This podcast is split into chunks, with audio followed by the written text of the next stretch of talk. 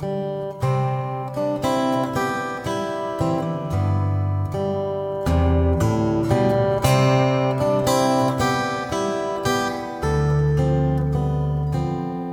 everyone, and welcome to Writers Drinking Coffee, or in my case, wine. This is a podcast based on writers sitting around drinking coffee, or in my case, wine, and talking about anything and everything. We may use explicit language, and will almost certainly drop F bombs, but this is not the point or drive of the content, so consider us PG 13 with wine. There will be rants and raves and occasional readings. There will be conflicting creative advice driven by at least three utterly disparate points of view. Your hosts through this adventure are Jeannie Warner, John Schmidt, and myself, Chaz Brenchley. This is episode 7 Our Favourite Characters. I love this. I've been thinking about this for some time. As characters drive story. I mean, uh, something happens to somebody, the hero's journey or the setting, Harry The Potter comes descent. of age, the villain's descent.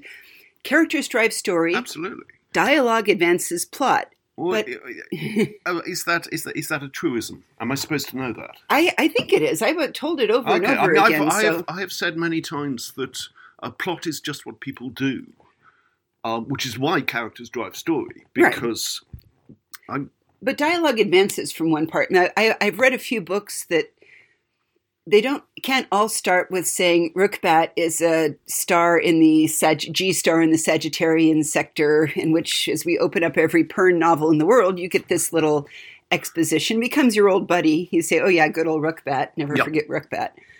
Um, but in general, I've read a lot of stories that are just somebody narrating what's happening, but it's all telling me what's going, and I mm. do this and I do that. It, it and those are the ones that I don't finish sometimes, or I don't go back to. It really is how does my character act with other characters? So uh, But you also bring out a point show, don't tell, and finally a point that I believe Kit made to me, which was very simply good lord, cut those first 17 lines off. They're not doing anything interesting. Only she said it better than that. Yeah, there is there is there is a lovely tradition, um, in publishing where you get the first somebody, somebody's first novel, and you really want to publish it, and the first thing you do is throw away the first chapter.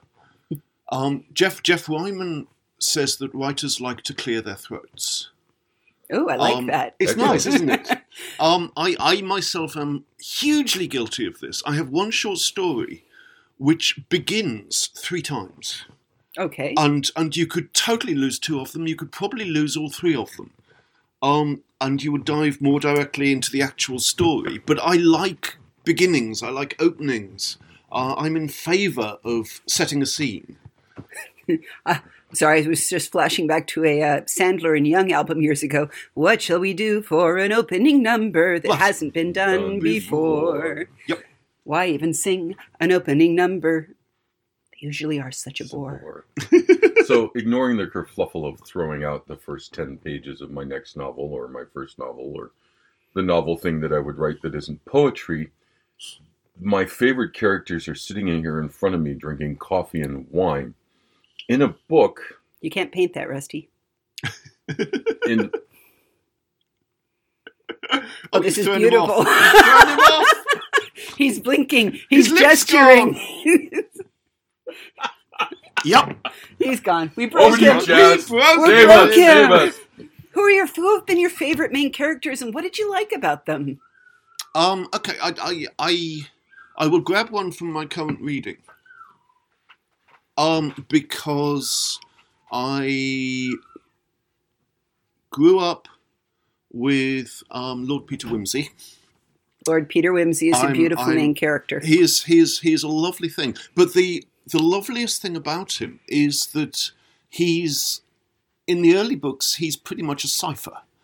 Um. He's not. He. He, he is not rendered human until he meets Harriet Vane, at which point he suddenly becomes a real person, um, who is actually affected by things. Um, I found that in a bunch of the film noir ones. Uh-huh. Um, Sam Spade Right. and those of their the hard bitten detective Yes. novel. Hard bitten or hard boiled? I guess it's hard boiled. It's hard boiled technically. Sorry. Um, no, Okay. that's okay. But the hard, bitten hard-bitten works hard bitten detective novels that are and and here was the thing is you're kind of expected with some of that old style of writing Yeah. To to not connect with them as a human being on an emotional level but Yeah. just an intellectual Yes, no, level. totally. I mean, this this was this was the thing. I mean, we- we're talking we're talking obviously about mystery stories and yeah um, and crime stories generally at the moment. Um, but no, it was it was the classic thing. It was a crossword puzzle, um, and that I mean that's the Agatha Christie approach, um, and and indeed the classic approach of many many writers in the genre. But that's the thing that Dor- I think I think Dorothy Sayers got bored. um, and and decided to invest her characters with some actual humanity, um, which is why those books are still. I mean, you know, I I do not know. I know the first time I read Gaudy Night, which is the prime example of a Peter Wimsey and Harriet Vane novel. And, and I mean, it's special to me because it's all set in Oxford, which is where I grew up. Um, and the first time I read it was on the train from Oxford to St Andrews, where I was going to college. Um, and I love that book with a passion, and I do not know how many times I've reread it since then. But I can still reread it. Oh, yeah, the, the, the mystery element is irrelevant at this stage. I, I know what happens, and it doesn't matter. It's you know, I'm there for the characters. Um, and and indeed the setting. Yeah, it's one of those books where Oxford is absolutely a character in its own right. That's it's similar to the london of of my beloved sherlock Right. Yes, totally. or similar to any of those lands in The Hobbit, the love letter to the English countryside, which we recognize as the English countryside, because of the, of the characteristics. I find you're discussing the the revelation of the character of a character. Sorry for the complex no. word there, a bit uh, grandiloquent, if I can mispronounce that word is in part many of my favorite stories are about revealing the character through their actions and their interactions. The one I just read this last week would be Victoria Goddard's uh, any of her series with Greenwing and Dart.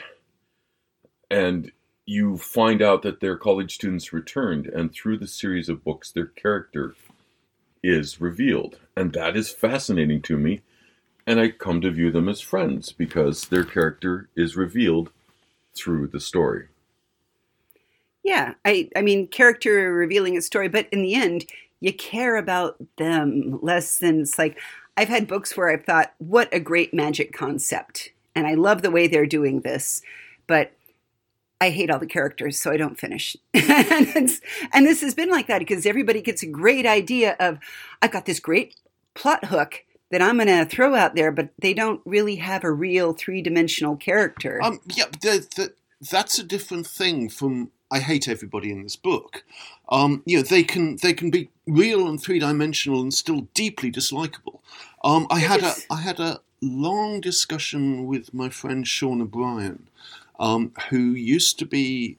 Well, no, he still is, but I'm going to work on from there. He's he is, I think, the foremost poet of his generation. He's an astonishingly adept poet. Did he pay you? No, Awesome. he used to buy me drinks. that counts. Yeah. Well, yeah, but we buy him drinks too, and we're not Right. the best poets That's of our true. generation. Um. But wait, can but- you but- give but- me his, his biggest works? Um.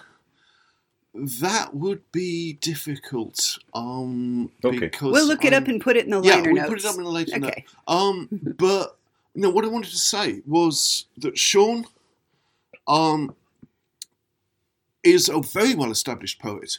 Um, he became a short story writer mostly through my intervention because um, we ended up writing ghost stories for Christmas and then for Midsummer, and, and it became a thing which is still ongoing, though I am seven years gone. Um, I love that. It's it, it happens at the Lit and Phil in Newcastle every Christmas and every Midsummer. What Ghost is- stories written by friends of Lit and mine. Phil? The Lit and Phil is the Literary and Philosophical Society of Newcastle upon Tyne, um, but is actually a private library. Um, it's it's my favourite place on the planet. It's I used to live there practically. It's it's it's a Georgian building with a Victorian interior, and it's it's exactly what want- library I porn should be. We'll be moving there shortly. yes, I exactly. tell, yes. There's a silence room in the basement, which was mine. silence room, Yes, like the Diogenes Club. much. Ah, Yes.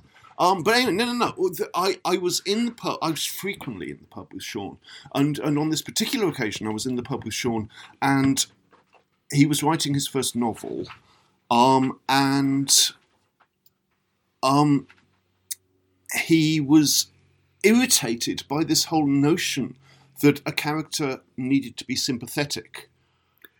not see. I don't even say sympathetic, but I need to like something about it. Like Mark Pantoja from our writing Yes. group wrote uh, horror stories, Right. and I and I, I remember pointing him and saying, and right here, this was the line where I fell in love with your little psychopath, and and all of the really nice people in my writing group, which most of them are really really nice people, I know. looked at me shocked. How could I possibly? I'm like because he did this deeply squicky thing, but.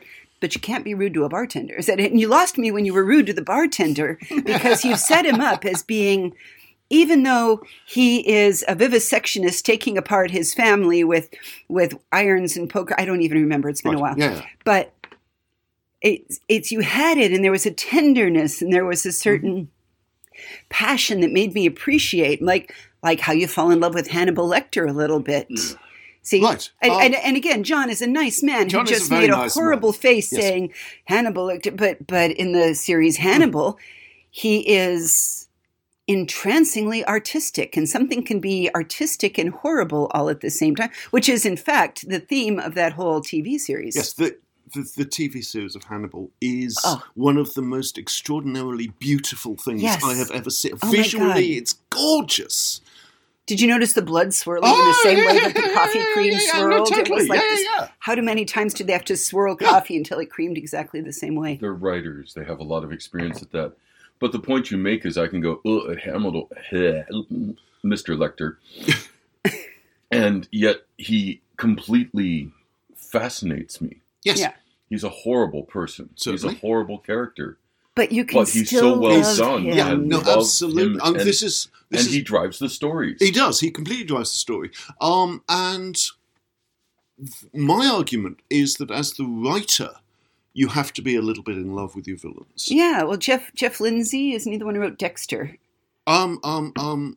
I think he's he might have it might be a pseudonym. Sorry, Jeff, yeah. if that's not your real name. But Yeah. the Dexter novels, what what a horrific creature that does horrific things to people, and yet I love it. And to a certain extent, that's why I, went out looking to uh, the agents that represent that sort of thing. My challenge is that there are things we accept in a boy that are harder to accept in a girl, which is why it's hard to find representational equality in that way for the female hard-boiled detective novels. You don't really see, Um, do you? There have you read Kate Brannigan novels by, by Val McDermid? Uh, yes, I, and I like Val's work. Right. Yeah, Yeah. I, I like Val's work very much. I, I read know. it, but it, but it's still not quite the.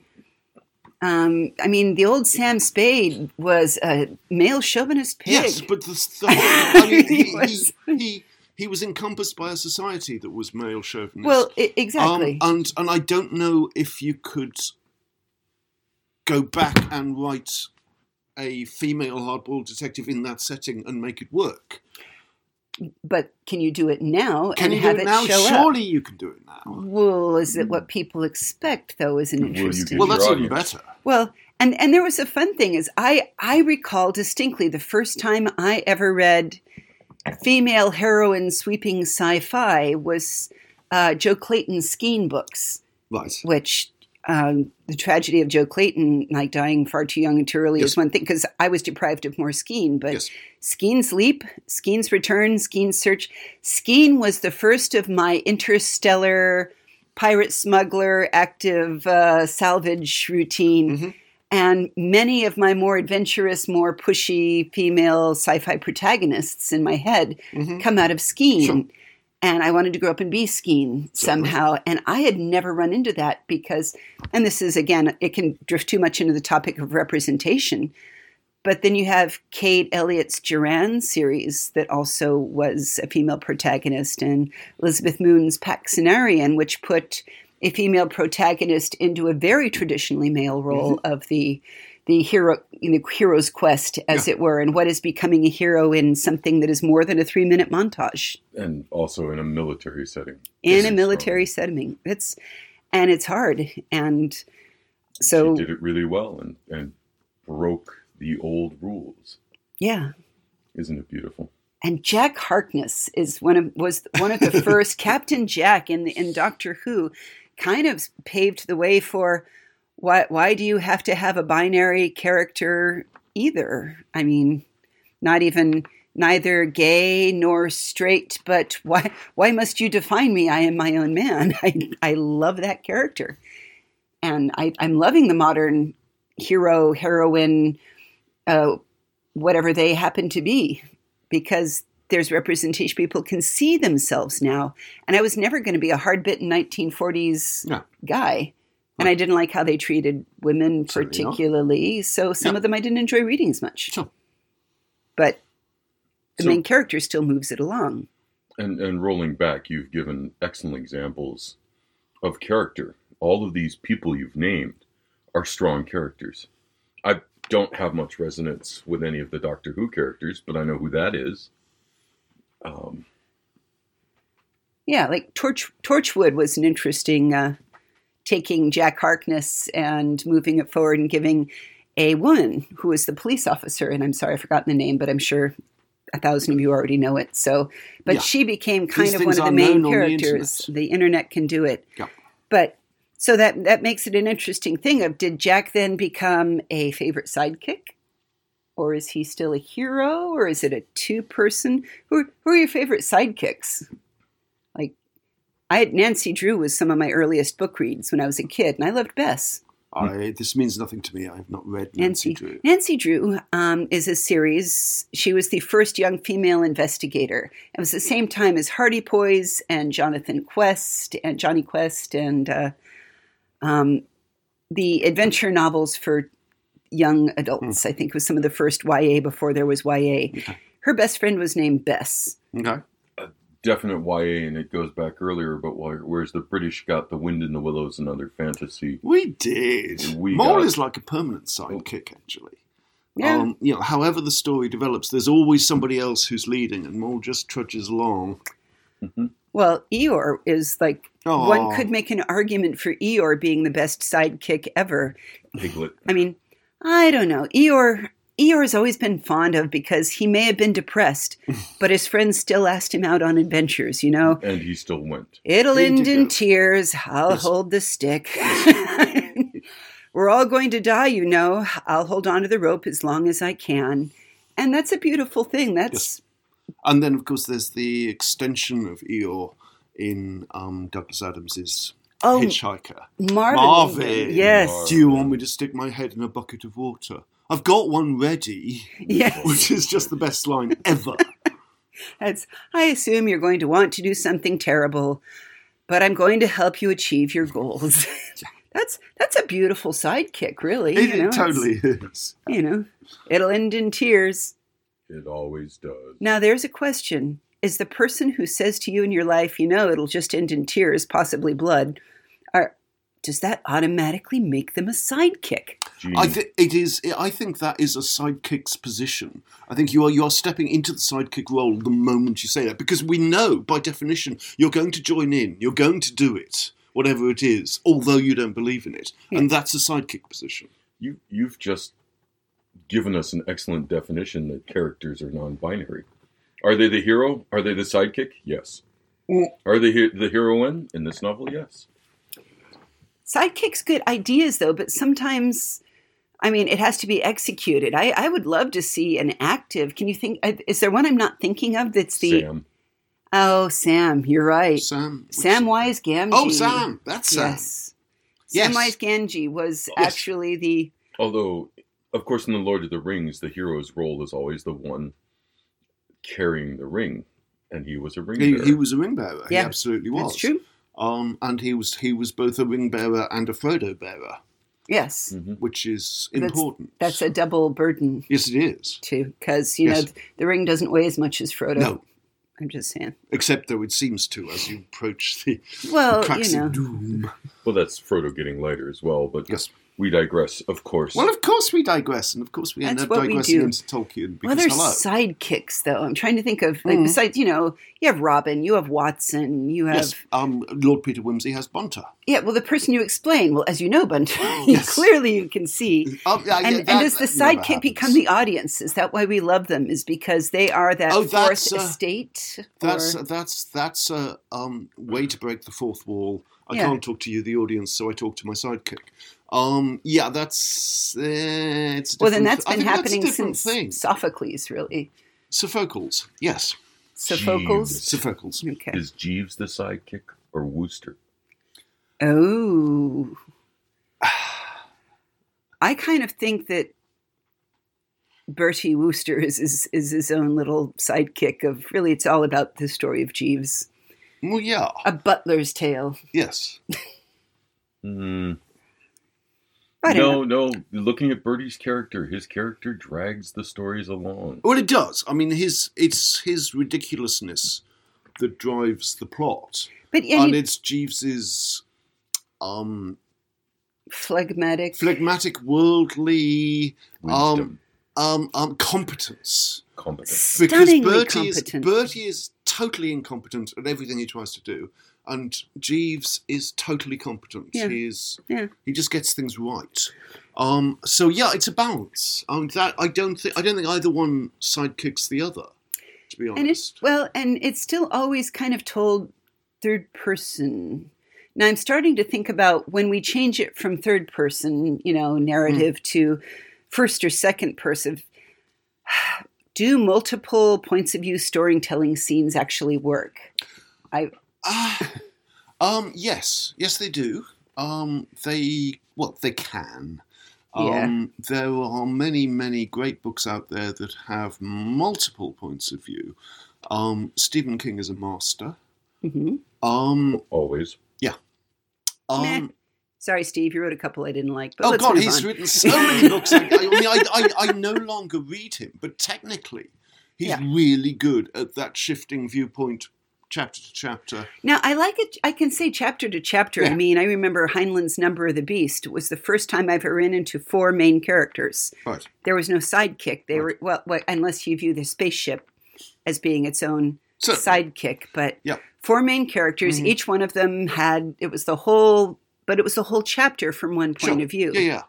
Um, there was there was a thing, um, which baby writers do, um, and sometimes professional writers do it too, of flitting from head to head within the context of the same chapter. I'm right here. Um, No, I, I- I got in trouble for this actually, Good. and it was. Uh, um, and, and and the way they said it's like you see this as a movie, don't you? I'm like, Oh. yes, I did. Of course, I Uh-huh. saw it Okay, unfolding right. right in front of my Yeah. head. yeah, but head swapping is different. I mean, it makes me Only works for. TV, maybe. Um, I, I, there are there are times when even writers I love do it and make it work. Um, and there are times when I find I have done it myself. Um, but that's mostly when I'm pastiching. Like um, da da da. Um, Dorothy L. Sayers. We will come back to. Um, some of the Peter Wimsey novels suddenly you, you're in a you're in a chapter, you're in a character's head more or less, um, and suddenly you're getting a different perspective, and she makes it work. Did she do Gordianus the Finder, or was that a no, different one? that's I can't remember, but You know who I mean? I That do. was good. Yes. Well, I'll, I'll figure it out and I'll look it up Yes. for the liner notes. But Yes. yeah, yeah, and but uh, also you have ensemble storybooks like Chaucer. There's a movie written about a Knight's Tale. there is. I love it actually. I do it's, It's very bad, but I love it. well, it's what it is. It It takes is what it it makes is. it modern. If you dropped out the golden years, I would have no complaints with it. I had great joy in it, right up to the Bowie, I'm afraid. And I love Bowie, but oh, uh, excuse me, you Leave cannot my- malign Bowie. That's right. under Get any off I'm the- not, off the I'm not maligning Bowie, just just that particular Drop- usage. drop and give us five. one little use. Yeah. right, all right. So we're Okay. just saying. And so, yeah, but there's ensemble writing can work like uh, Star Trek.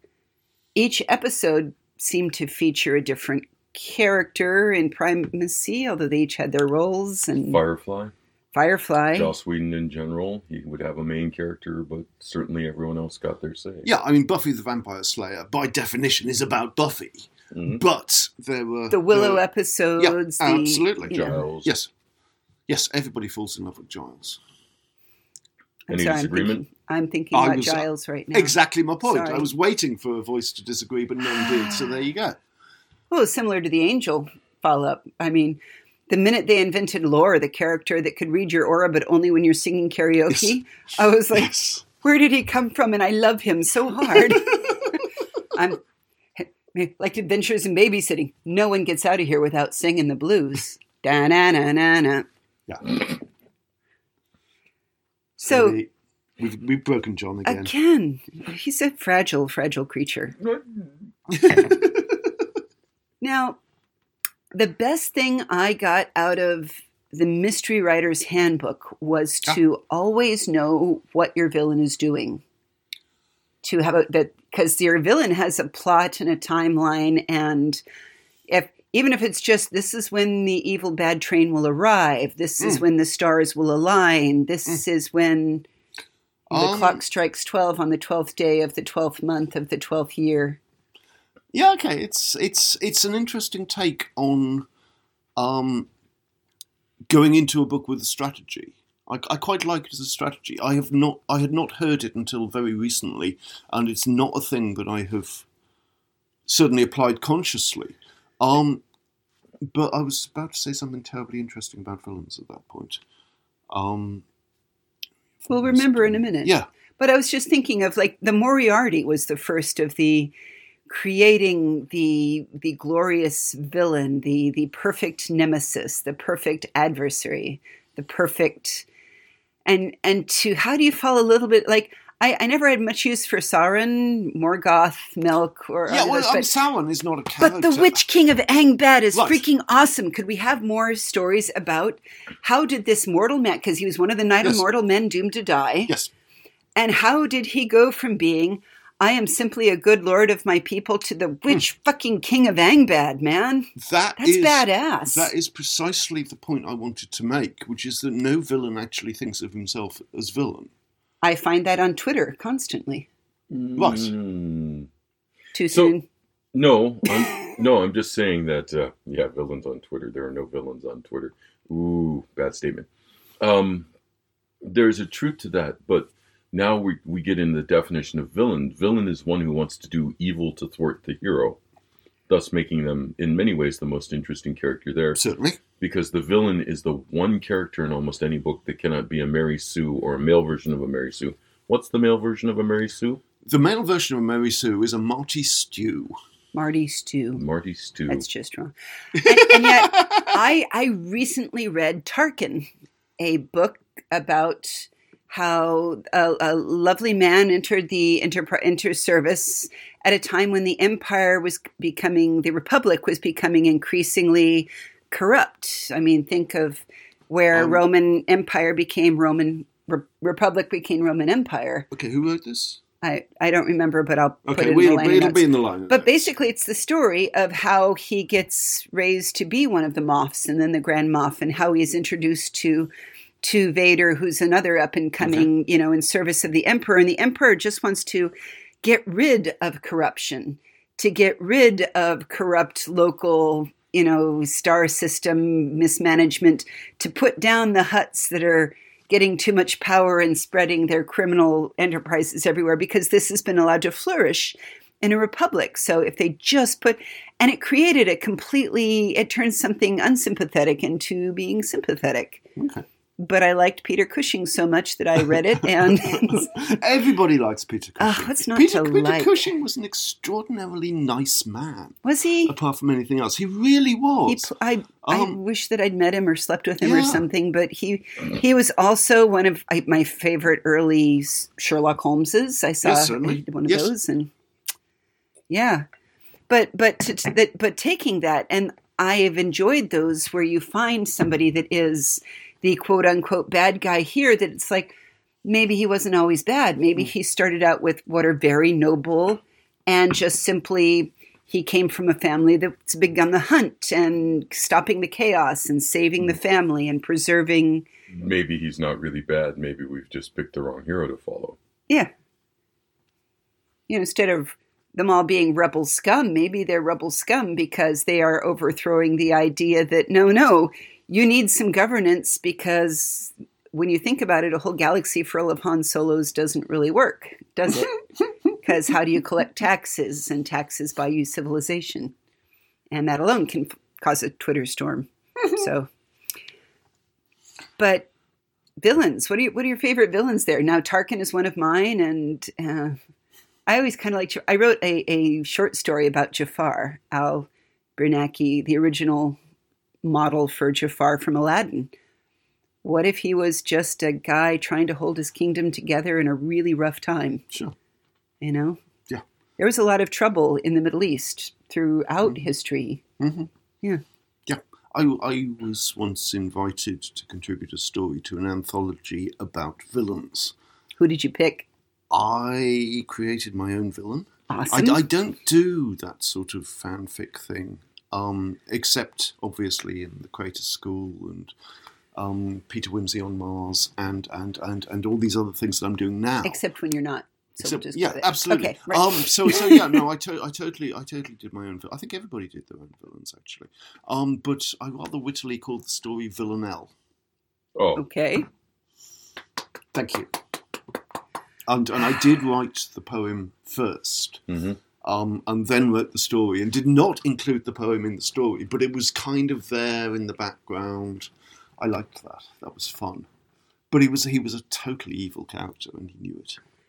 Right, But uh, it's, it's I mean that's that's that's the point I was trying to make is that generally villains are not thinking of themselves as evil. They are I mean they they they may indeed know they're the bad guys, like yeah, the great train robbers knew that um, this Well, they did that in Red. Of the, you know, the biggest thing was when Richard Dreyfuss's character said, "You don't torture people. I, I torture, torture people. people." Yeah. I'm the bad guy here." Yes. Which was the big. Oh, but I that see. was joking. Um, I'm going to go for my favorite sidekick villain ever. Yeah.